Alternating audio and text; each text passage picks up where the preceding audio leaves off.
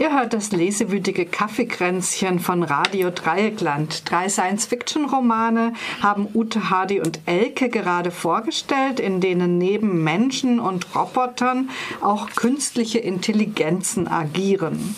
Wir hatten dabei Dunkler Orbit von Al Robertson, Venus siegt von Dietmar Dart und Die Androidin auf der Flucht von Joel Shepard. Vermutlich ähm, sind die Hörerinnen und Hörer jetzt schon einigermaßen verwirrt von diesen verschiedenen Welten, die wir da entworfen haben. Und ihr äh, habt ja nur winzige Teile der Details, die da in euren Romanen entfaltet werden, erzählt. Ähm, vielleicht können wir noch mal einen Überblick geben über diese künstlichen Intelligenzen in euren Romanen. Also in Dunkler Orbit Ute, da gibt es ja den Jack Forster, der ist ein Mensch und der hat eine KI implantiert und das ist Hugo Fist. Das ist Hugo Fist und Hugo Fist wurde aber entwickelt zum Zwecke der Kriegsführung. Mhm. Also äh, Hugo Fist ist eigentlich nur eine Kampf-KI, die da eben implantiert wurde und entwickelt wurde Hugo Fist aber von, äh, von den Göttern des Pantheon die in, in den Krieg gezogen sind gegen eine andere KI, und zwar ähm, die sogenannte Totalität. Ähm, und das, äh, da werden eigentlich zwei so Gesellschaftsformen gegenübergestellt. Also das Pantheon ist eben eine streng hierarchische Geschichte, während die Totalität eine KI ist, die mehr auf Kooperation und Open Source setzt. Mhm, mh und dadurch natürlich die Machtstrukturen des Pantheon wiederum bedroht. Aber alle, die was zu sagen haben, sind künstliche Intelligenz. Die menschliche Intelligenz hat eigentlich nichts mehr zu melden, oder? Nee, also auf dieser Station auf gar keinen Fall. Da sind die Menschen so Befehlsausführer und ähm, die, die, die Götter des Pantheon sind die, die also das gesamte Geschehen lenken. Aber die Menschen haben sich ursprünglich freiwillig unterworfen, mhm. weil sie einfach ähm, die Erde zerstört haben und ähm, die Götter des Pantheon, also die künstliche Intelligenz, eigentlich ihnen die Überlebenschance geboten hat. Mhm, mhm. Und dieser Hugo Fist, aber habe ich das richtig verstanden? Es ist zwar eine künstliche Intelligenz, die ja irgendwie geplant und entworfen wurde, aber der entwickelt sich im Laufe der Zeit. Genau. Also zunächst ist er tatsächlich mit Jack zusammen irgendwo im Weltraum gegen die Totalität vorgegangen. Dann kam Jack in Kriegsgefangenschaft und da gab es für die künstliche Intelligenz dann auch nicht besonders viel zu tun. und nun kommen sie zurück nach Station. Und auf einmal bekommt diese KI halt auch ganz viele unterschiedliche Einflüsse. Also zunächst ist er so wie so ein kleiner, wirklich ein fieser kleiner Giftzwerg, mhm. der sich mit allen möglichen anderen Kreaturen auch permanent streitet und Jack muss immer schauen, wie er ihn zügelt. Und im Laufe der Geschichte entwickelt er tatsächlich so ein Mitgefühl, Gerechtigkeitssinn und die beiden werden dann zu richtigen Freunden. Also ein irgendwie wird er menschlicher auf ja. eine Art oder das, was wir unter menschlich positiverweise ja. verstehen. Mhm. Gibt es dann da auch so einen ähm, Bezug jetzt zu diesem Netz? Du hast ja auch am Anfang gesagt, oder alle, alle ähm, Welten, in denen wir uns heute bewegen, sind ja Welten, wo praktisch eine totale Vernetzung stattgefunden hat. Bekommt er da Anweisungen übers Netz oder ist er so vollkommen selbstständig, diese künstliche Intelligenz, dass er im Grunde sich selbst eben irgendwie ständig verändert, aber er hat keinen Bezug zu dem, ja, also diese, diese KI, ähm, die bekommt nur Anweisungen von Jack. Die beiden bilden so eine Einheit. Und die Menschen, ähm, die auf Station leben, die bekommen ihre Anweisungen direkt vom Pantheon, von der KI und sind auch übers Web permanent miteinander verbunden. Mhm. Wird es dann eigentlich ein bisschen genauer erklärt, wie, wie der sich dann überhaupt entwickeln kann?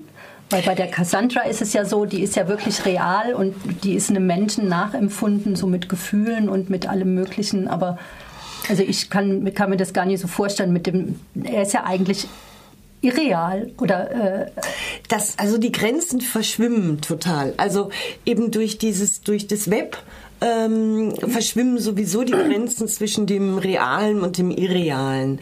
Und natürlich ist es erstmal schwer vorstellbar, dass sich äh, Einsen und Nullen, die ja, irgendwo genau. implantiert sind, irgendwo so im, im, Rücken implantiert sind bei einem Menschen, sich auf einmal manifestieren können und tatsächlich als hölzerne Puppe ähm, durch, die, durch die Gegend rennen können. Also das ist natürlich sehr schwer vorstellbar. Aber vielleicht ähm, äh, kann man sich vorstellen, wenn man sich so ein Hologramm mal daran erinnert, ne? mhm. was man ja aus so Filmen kennt. Und das ist da noch mal ein bisschen was draufgesetzt, dass mhm. es wirklich wie echte Materie wirkt. Mhm. Ja. Und die Entwicklung, die entsteht einfach durch die Begegnungen ähm, mit anderen Wesen und durch die verschiedenen Situationen, in der die KI auch Entscheidungen treffen muss. Mhm. Mhm. Hadi, wie ist es denn bei Dietmar Dart in Venus siegt? Da gibt es ja die Roboter, die Menschen und die künstliche Intelligenz. Das ist, scheint mir da am ordentlichsten abgetrennt noch von mir in diesen drei Romanen. Wie kann man sich denn jetzt diese künstliche Intelligenz vorstellen?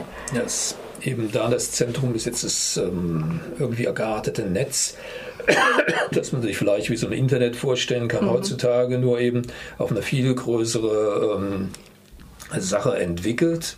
Das finde ich auch gut an dem Roman, dass er im Grunde erstens die Verursacher dieser künstlichen Intelligenz als vorrangig ansieht, mhm. nämlich die Programmierer, in dem Fall die Mutter von ihm, von dem Erzähler oder auch die Leute, die drumherum daraus sind, der Vater die nicht nur programmieren, nicht nur die Sprache entwickeln, mit der programmiert wird, sondern sich natürlich um die ganze Hardware auch kümmern, die Tausende von Computern, Servern, die irgendwo rumstehen, die das alles als Voraussetzung haben. Also er geht da ähm, sehr realistisch ran, dass er sagt, das ist jetzt eben nicht zuerst mal was, was umherwabert und da ist künstliche Intelligenz, sondern letztendlich ist eine Sache von der Programmiersprache und von der Hardware damit direkt ähm, mit unserer Zeit vergleichbar, weil da gibt es ja auch schon alles, sowohl Computersprache wie Hardware, die angewendet wird. Und tatsächlich ist es auch so, heutzutage je nach Computersprache kriegt man auch eine ganz andere Form von Intelligenz, künstlicher Intelligenz raus.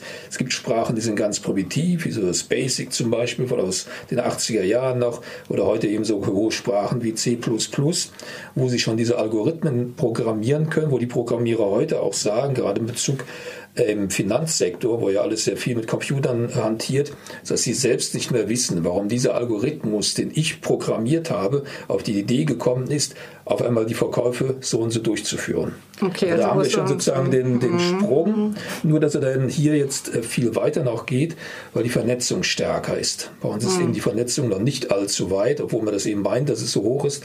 Aber im Vergleich äh, zu solchen Romanen ist es natürlich noch lange nicht so mhm. wie ähm, äh, also heute nicht so wie in diesen Romanen. Und materialisiert sich diese künstliche Intelligenz, die äh, basiert ist eben, wie du schon sagst, auf irgendwelchen riesigen Serverparks und so weiter und der Programmiersprache immer in Form dieses seltsamen 14-jährigen Mädchens im schwarzen Sportdress, oder? Ja, in diesem Roman schon, dann ähm, ist es so ein Gag von dieser äh, Intelligenz. Sie sagt auch, ähm, äh, ich glaube nie ich, also dieses Mädchen, mhm. sondern immer wir. Also sie mhm. fühlt sich selbst als eben ein Konglomerat von diesen verschiedenen KIs, die jetzt alle irgendwie was zu sagen haben, was ihn auch immer irritiert, weil er natürlich immer einen Menschen vor sich sieht, der einzeln ist und eben Deswegen hatte ich das auch gefragt, inwieweit ist die Verbindung zwischen diesen ähm, KI-Dings ähm, da und im Netz hier ist sie natürlich extrem. Sie materialisiert sich zwar auch als Hologramm oder was auch immer, das wird dann nicht ausgeführt, wie das genau aussieht, aber sie ist faktisch da, sagt aber, aber ist praktisch immer mit allen verbunden, die da irgendwo jetzt noch umher waren. Mhm. Obwohl die mhm. künstliche Intelligenz nie als was ähm, Eigenes dargestellt wird. Sie ist einfach die KI, einfach mhm. die, die jetzt irgendwo in diesen vielen, vielen Sachen umherläuft. Nur bei den Robotern hast du natürlich jetzt so die ähm, Person. Also da, so wie er sie behandelt, sie sind auch sehr persönlich, diese Roboter. Entweder sind es halt richtige Arbeiter, die irgendwo jetzt was schuften müssen, haben dafür spezielle Hände und sonst was alles, aber können mit jedem ganz normal reden, können sich also über ganz persönliche Sachen auch unterhalten, sind also fähig, auch auf so Menschen einzugehen, also zumindest die, mit denen er da zu tun hat. Aber es sind doch eher ein bisschen einfacher gestrickt, oder?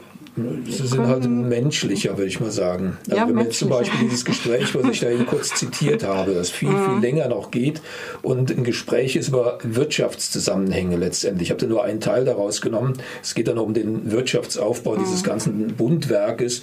Über ökonomische Kategorien wird da geredet. Also da ist sozusagen jemand, mit dem man nicht so einfach ähm, kommunizieren könnte normalerweise, obwohl sie das dann natürlich auch kann. Aber ihr Hauptaufgabenwerk ist jetzt in Bezug zu den Verhandlungen, die sie ja mit den Menschen führen will, um mehr Rechte zu bekommen, diese KI. Darum geht es ja eigentlich in diesen Romanen. Wie stimmt das eigentlich, das Verhältnis, dass alle gleich sind? Es stimmt nicht, also wollen sie natürlich ihre Rechte haben. Und da geht es um Verhandlungen und da ähm, geht es dann eben sehr ähm, kompliziert zur Sache, zumal das dann der Abschnitt, den ich ja vorgetragen habe, ging ja mehr um, äh, wie denken Menschen und Maschinen.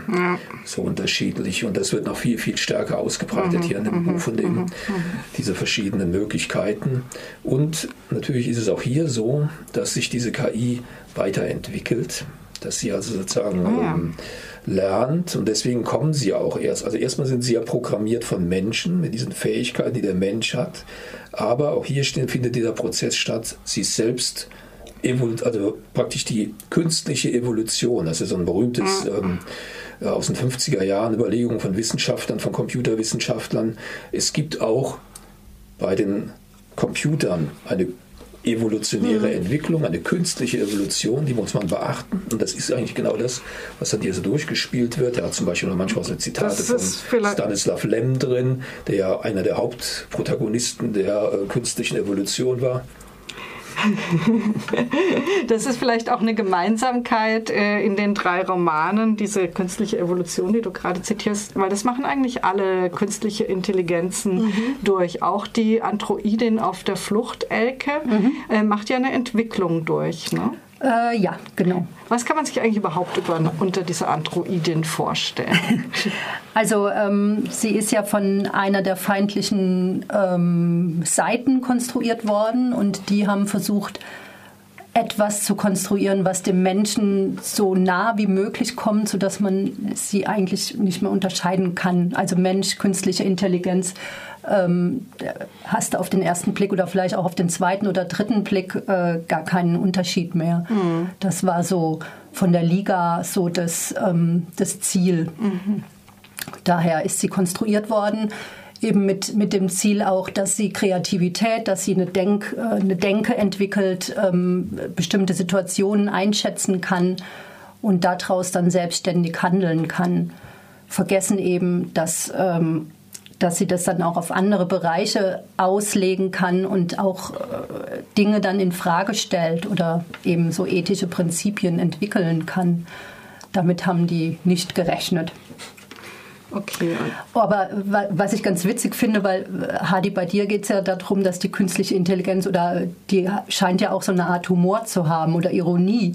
Und das ist bei ihr, bei Cassandra ja auch so. Also die weiß durchaus, wie sie mit Menschen auch spielen kann oder ähm, wie sie Menschen ähm, angehen kann, dass sie was bekommt, was sie haben möchte. Und das hört sich bei dir genauso an, So wenn ist es aber auch bei diesem kleinen ähm, KI, genau oder bei dir auch. Also auch das ist, zornig werden kann, genauso wie die kann natürlich auch zornig werden. Ja. Das kleine Mädchen da, die hochintelligent vor sich hinreden kann, aber natürlich ganz irgendwann bockig wird oder sonst irgendwas. Also auf eine Art kommt mir das auch wahnsinnig menschlich vor. Genau. Absolut menschlich. menschlich, ein bisschen jetzt- menschlicher als die Menschen vielleicht. Das Spannende ist, gestern Ja. habe ich einen Artikel gelesen, es kommt jetzt ein Roboter auf den Markt, der ist schon da in den USA, im September wird er hier hinkommen, der hat so Kindsgröße. Und der ist so programmiert worden, dass er sich auch verhält wie ein Kind, dass er also praktisch bockig ist, schreit, wegguckt, aber sich auch sehr anlehnen kann. aber wer Und- will dann sowas haben? also Und ehrlich. überraschenderweise, jeder geht ja eigentlich davon aus, wenn ich mir so einen Computer oder sowas anschaffe, dann soll der natürlich alles können und ich will, dass entlastet werden. Aber tatsächlich wird dieses Wesen von viel mehr Leuten gekauft als irgendwie so eine, so eine ähm, weil er ist menschlich und man kann ihm zum Beispiel helfen. Der stellt sich manchmal dappig an, der kann, muss dann irgendwelche ähm, Lego-Figuren zusammenbasteln und da wird er dann wütig, weil er es nicht hinkriegt. Kriegt und dann kann man eingreifen, man kann ihm helfen und der lernt dann dazu. Und das finden die wirklich alle toll. Okay, also die Menschen sind schon sehr seltsam und damit wären wir auch Allerdings. bei der Frage zu der Nähe zur Realität. ähm, ähm, ja, also offensichtlich gibt es Nähen zur Realität, wie Hardy gerade schon zitiert hat. Wie, wie Elke, was würdest du sagen, wie nah ist dieses Buch? Ähm, gibt es da?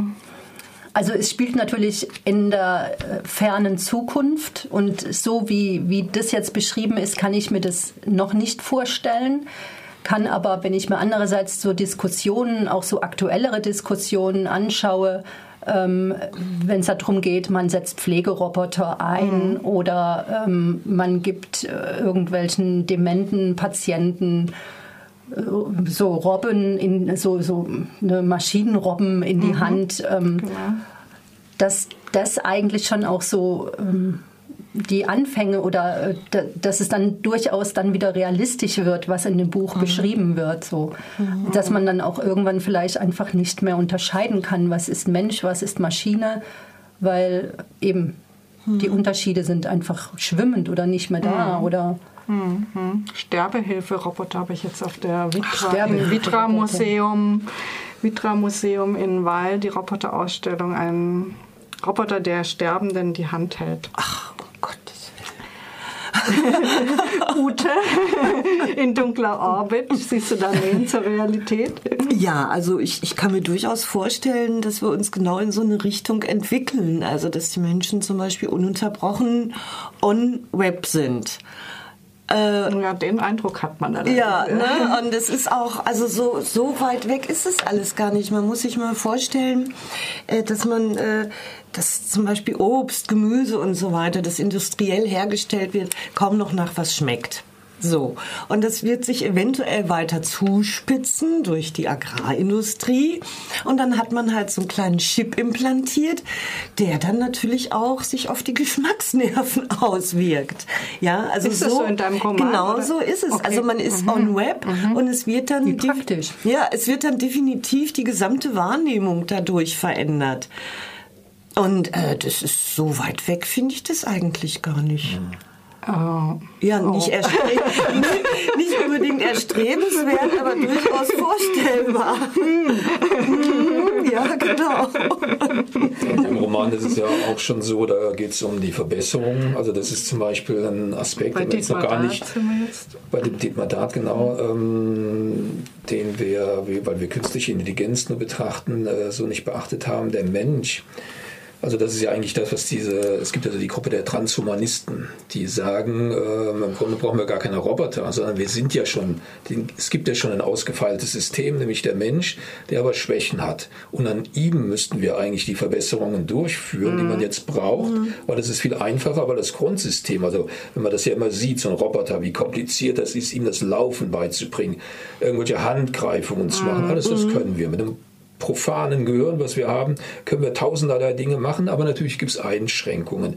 Und diese Einschränkungen, die muss man jetzt erweitern. Das ist vielleicht ein bisschen das Prinzip von L. Ja. Robertson auch, oder? Mit dem Implantat ja, genau. und der Homophys. Mhm. Das ist aber bei Joel Shepard auch. Ja. Ah, ja. Also da sind die Menschen auch zum Teil dann verbessert worden. Mhm. Mhm. Das ist hier ganz stark jetzt mhm. so ein Element. Da geht es auch um Gesundheit. Die haben dann also allerlei künstlich produzierte Stoffe, oder vielmehr, sie, sie nutzen eben das, was der Körper schon kann, an, ähm, es gibt ja jetzt schon diese Möglichkeit durch, ähm, ach, wie heißen ja, ähm, Drogen, die der Körper selbst produzieren kann, bestimmte Schmerzen zu bekämpfen. Das wird einfach jetzt verstärkt durch eben so bestimmte Einpflanzungen von Chips und so. Mhm. Das ist eben das, was der Körper eigentlich schon alles kann, aber nie so recht Auswirkungen hat. Das wird dann eben dadurch gesteuert und deswegen werden die auch selten krank oder fast überhaupt nie krank. Mhm. Und also Geschichten werden da eben in dem Roman auch schon durchgespielt. Mhm.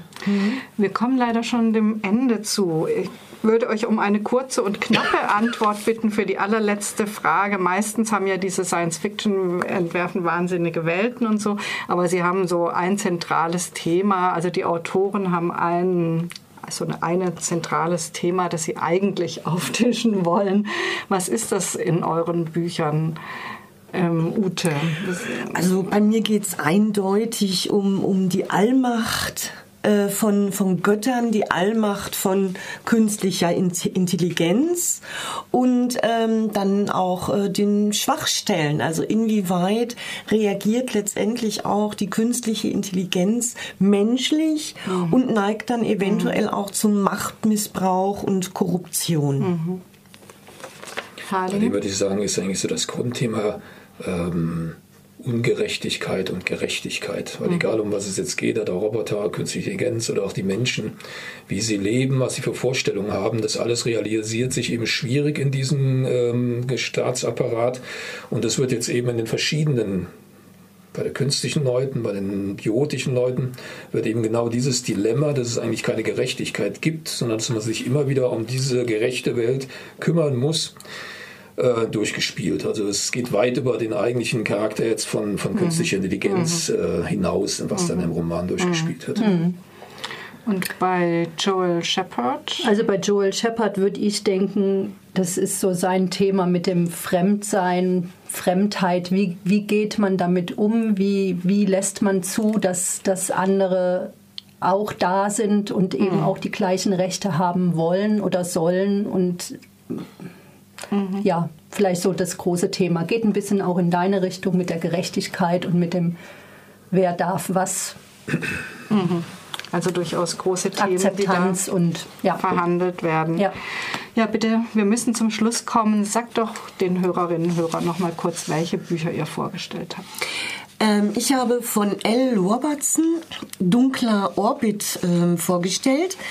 Und äh, das erschien im April 2017 als Heine-Taschenbuch in der Übersetzung von Peter Robert. Das ist 510 Seiten dick und kostet 10,99 Euro. Ich habe vorgestellt von Dietmar Dart, der Titel Venus siegt, ist erschienen 2016, ist aber jetzt erst auf den Markt gekommen und erschien beim Fischer Tor Verlag und kostet 9,99 Euro.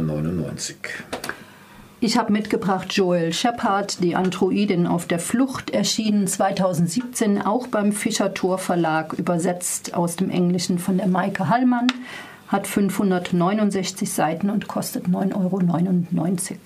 Und das war's wieder mit dem lesewütigen Kaffeekränzchen. Bei Radio Dreieckland könnt ihr die Sendung am Freitag um 11 nochmal hören. Ihr findet sie auch sieben Tage lang in der Mediathek auf der Radio Dreieckland Website und auch die Buchbesprechung und unser Gespräch sind dann irgendwann für immer und ewig auf diese Website gebannt. Und die nächste Ausgabe des lesewütigen Kaffeekränzchen hört ihr live bei Radio Dreieckland am 13. 18. Juli. Da geht es literarisch um Koloniales und Postkoloniales aus Ostafrika. Und bis dahin sagen wir Tschüss.